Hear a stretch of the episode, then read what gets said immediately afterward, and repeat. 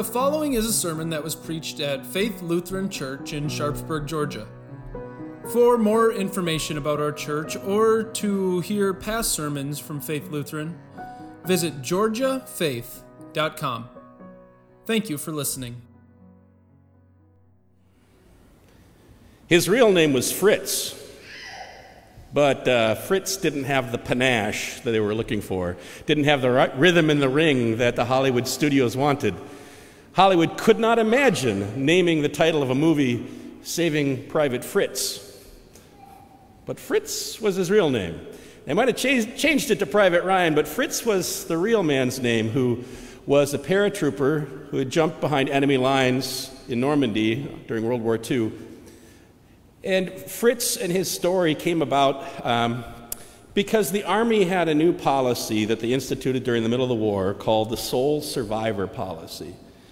The idea was if you were the last remaining son in your family, the Army or the Navy would pull you from active, dangerous military duty. The policy actually was born out of a tragedy. Um, you see, uh, the Sullivan brothers all volunteered for the Navy at the same time.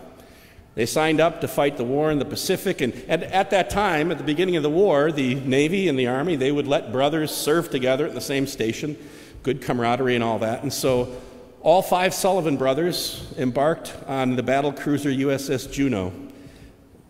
Well, in 1942, the Juneau was involved in the Battle of Guadalcanal in the South Pacific.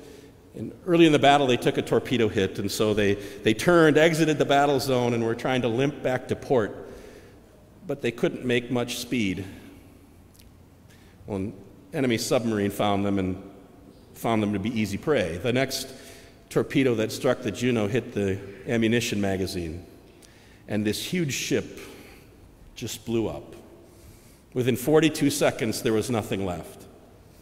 687 men died, including the brothers Sullivan George, Frank, Joe, Matt, and Al. When the naval officer came to tell the parents. I mean, what do you say? A tragedy like that? Five boys. The naval officer comes and he says to Mr. and Mrs. Sullivan, We have net bad news about your sons. Mr. Sullivan said, Which? He said, All of them. The government was convinced that a tragedy like this just couldn't happen again, so they changed the policy that brothers could serve together the amazing thing is, on that cruiser that went down, the Juneau, do you know it wasn't just the Sullivan brothers that were there? There were 30 sets of brothers who died on the USS Juneau. 30 sets. Well, the Sullivans were just the biggest.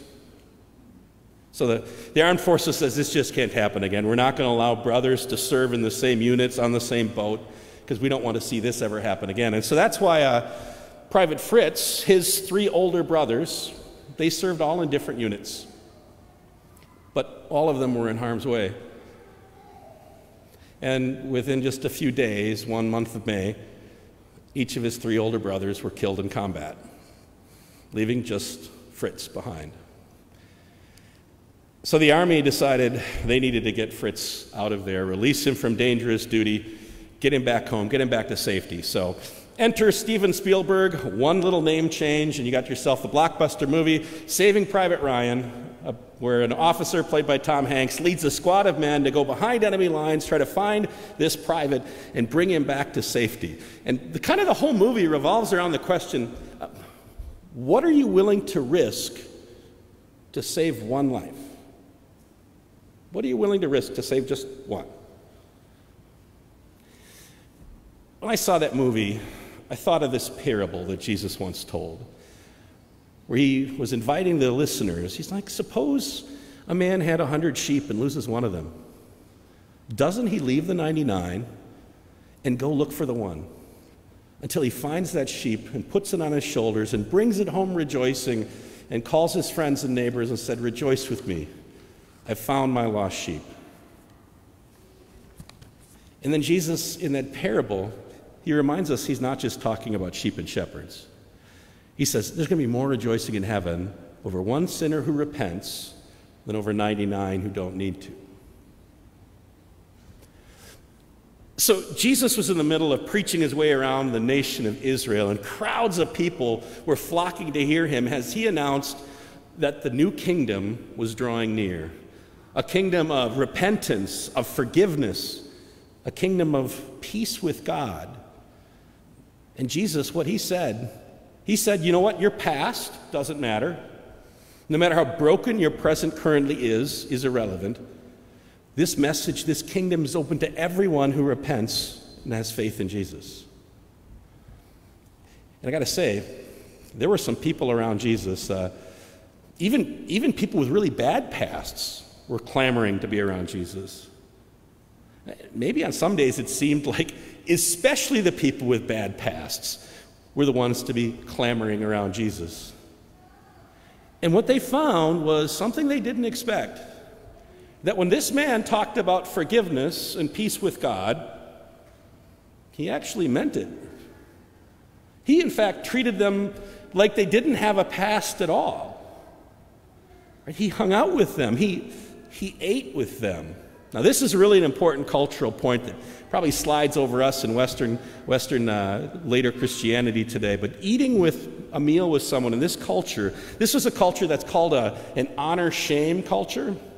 And fellowship, table fellowship, mealtime was a very important time at which boundaries were drawn, identities were underscored about who is honored, who is shamed, who is loved, and who is not. Now, here Jesus was taking these people, welcoming, it says, the sinners who repented. He ate with them, he banqueted with them, he sat down with them, and in this culture, oh, the people he did that for, they loved it because he treated them like they really were forgiven.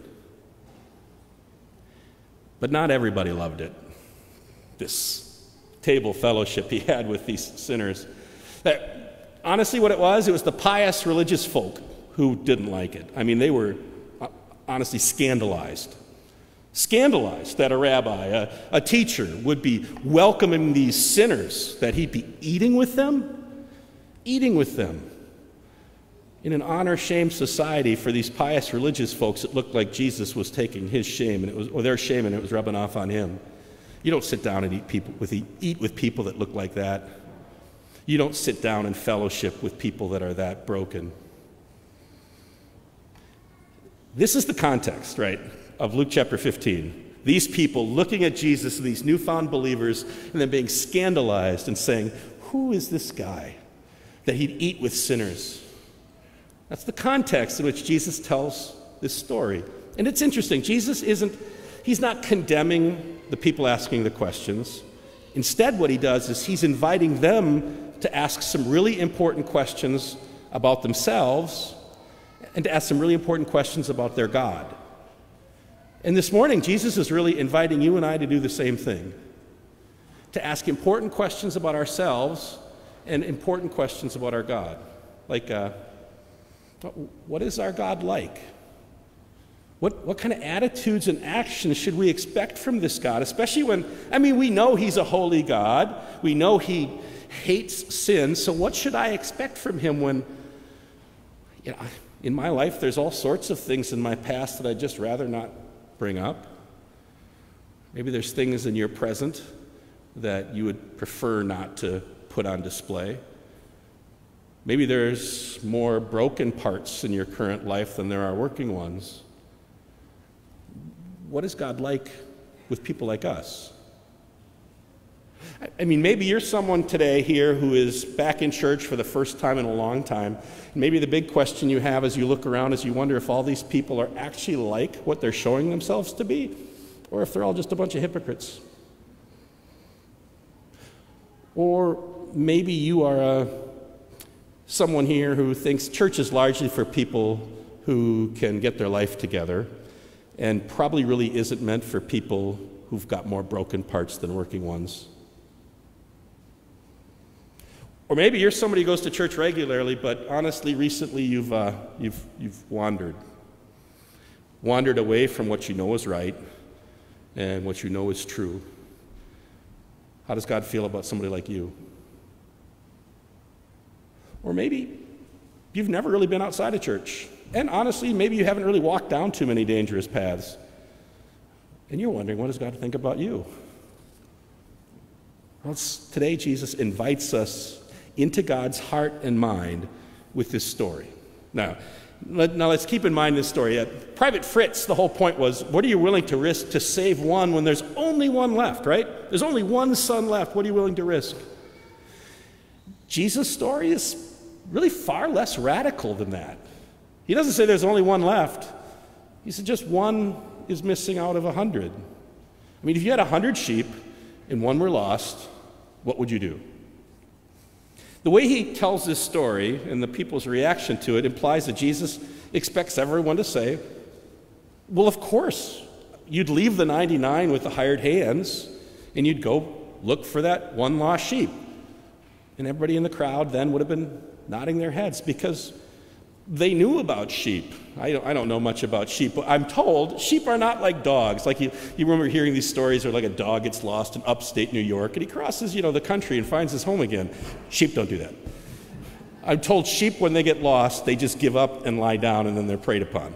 So if a sheep is lost, everybody in that audience knew, well, you got to go get it. It's not going to come back.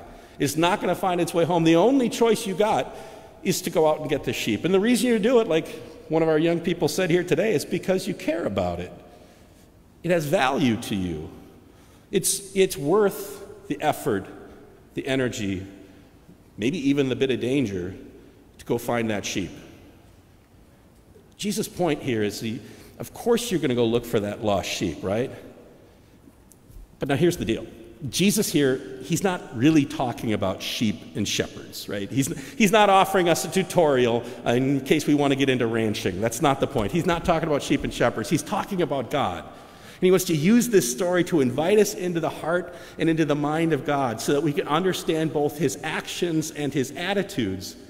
And, and what Jesus is saying, um, he's saying, whether you find yourself lost or you find yourself wandering, or you find yourself just pandering to your own pride, here's something you can learn about God. He is a seeking God, not content to leave anyone lost. Right? Jesus is using like a lesser to a greater argument here. He said, You know what? If you had 99 sheep, you'd care about it enough to go look for one, right? Right? Everybody goes, Sure. He goes, Well, then think about God. If you're worried about me hanging out with these people who are sinful, if you're willing to go look for one sheep, don't you think God would be concerned about one of his lost children? His children? Of course, God is going to go out and seek it. What do you think God's going to do? He's not going to be content that one of his children would be lost. That's what Jesus was there for. Jesus had come into this world because we have a God who is a seeking God, who's not content to leave us lost or wandering or stuck in our pride. No, instead, Jesus came into our world, became one of us. He descended into our darkness instead of leaving us in our brokenness so that he could lift us up out of it. I mean, he came here to carry a burden we couldn't bear. He came here to pay a price we couldn't pay. And what that man did was he gathered up all of the failings of my past, all of the brokenness of our present, all of the things that make our conscience burn. He gathered them all up and he took them to the cross. But when he did, when he did, he paid for them all in full, every bit, every bit, so that he can call now to his sheep, to the lost, to the wanderers, to the looking down their nose at other sheep kind of sheep. And he says, The new kingdom's drawn near, a new kingdom. Repent and believe the good news. You don't want to know what God is like? He's a seeking God. Or Micah, the prophet in the first reading, he said Who is a God like you that treads our sin underfoot and casts our iniquities into the heart of the sea? Right, Jesus tells us a story to tell us two really important things about our God. The first is that he's a seeking God, and the second, that he's a rejoicing God. Right? He doesn't just go out and look for us when we're lost.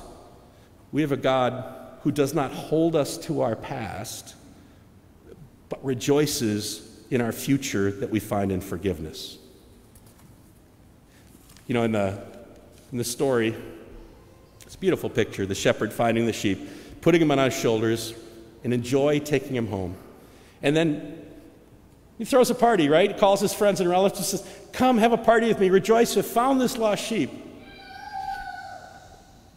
There are times when Jesus' parables move to the absurd. And this is a little absurd. I mean, if you found a sheep, would you really throw a party?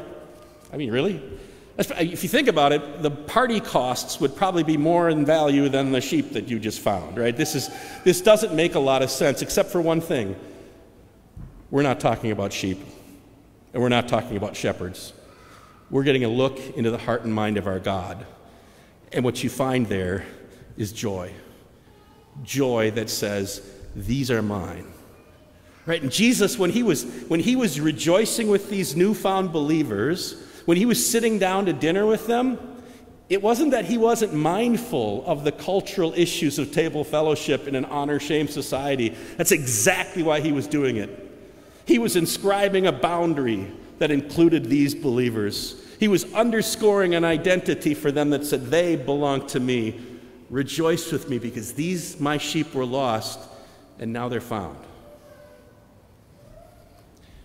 So, whatever issues you think might be separating you from your God, understand that God will not stop seeking you. He won't. Whatever worries you might have about God's attitude toward you, God said He will not stop until He rejoices to find you in His flock and in His fold. You know, we all know the joy that comes from finding something when it's lost. You know, if you lose your keys or your wallet or your phone, you find it, you're happy. There's a certain amount of joy that comes from finding something that was lost. But you know, this story, this story isn't about the joy in finding something that was lost. It's about finding someone who had been lost. That kind of joy is different. I won't tell you how Saving Private Ryan ends. You can watch it if you want to. But I will say that the true story behind it has got kind of an interesting ending. Um, they found Fritz pretty quickly, shipped him back home, and his parents got to, uh, got to at least have one of their four sons. There was a great joy in that. But, uh, you know, 12 months later, 12 months later, they found out that their oldest brother, he'd been shot down in the Pacific he had actually survived the crash, was captured, was in a prisoner of war camp for 12 months, and it had just gotten liberated. And the news came back that Fritz's older brother, who had been, they thought, lost at sea, was alive and on the way home. Can you imagine joy like that? When someone, someone who was lost is suddenly found again. I wonder how long it took for the letter to come home. I mean, this is a woman who'd gotten other telegrams, telegrams, three of them that said, The War Department is sad to inform you. But this time, someone wasn't lost. They were found. Can you imagine the joy? Can you imagine what it was like when that mother got to hold in her arms a son that was lost and now is found again? That's the joy that God has when He looks at you here today, near His flock and near His fold. He said, Rejoice with me. I've found my lost sheep. God grant it. Amen.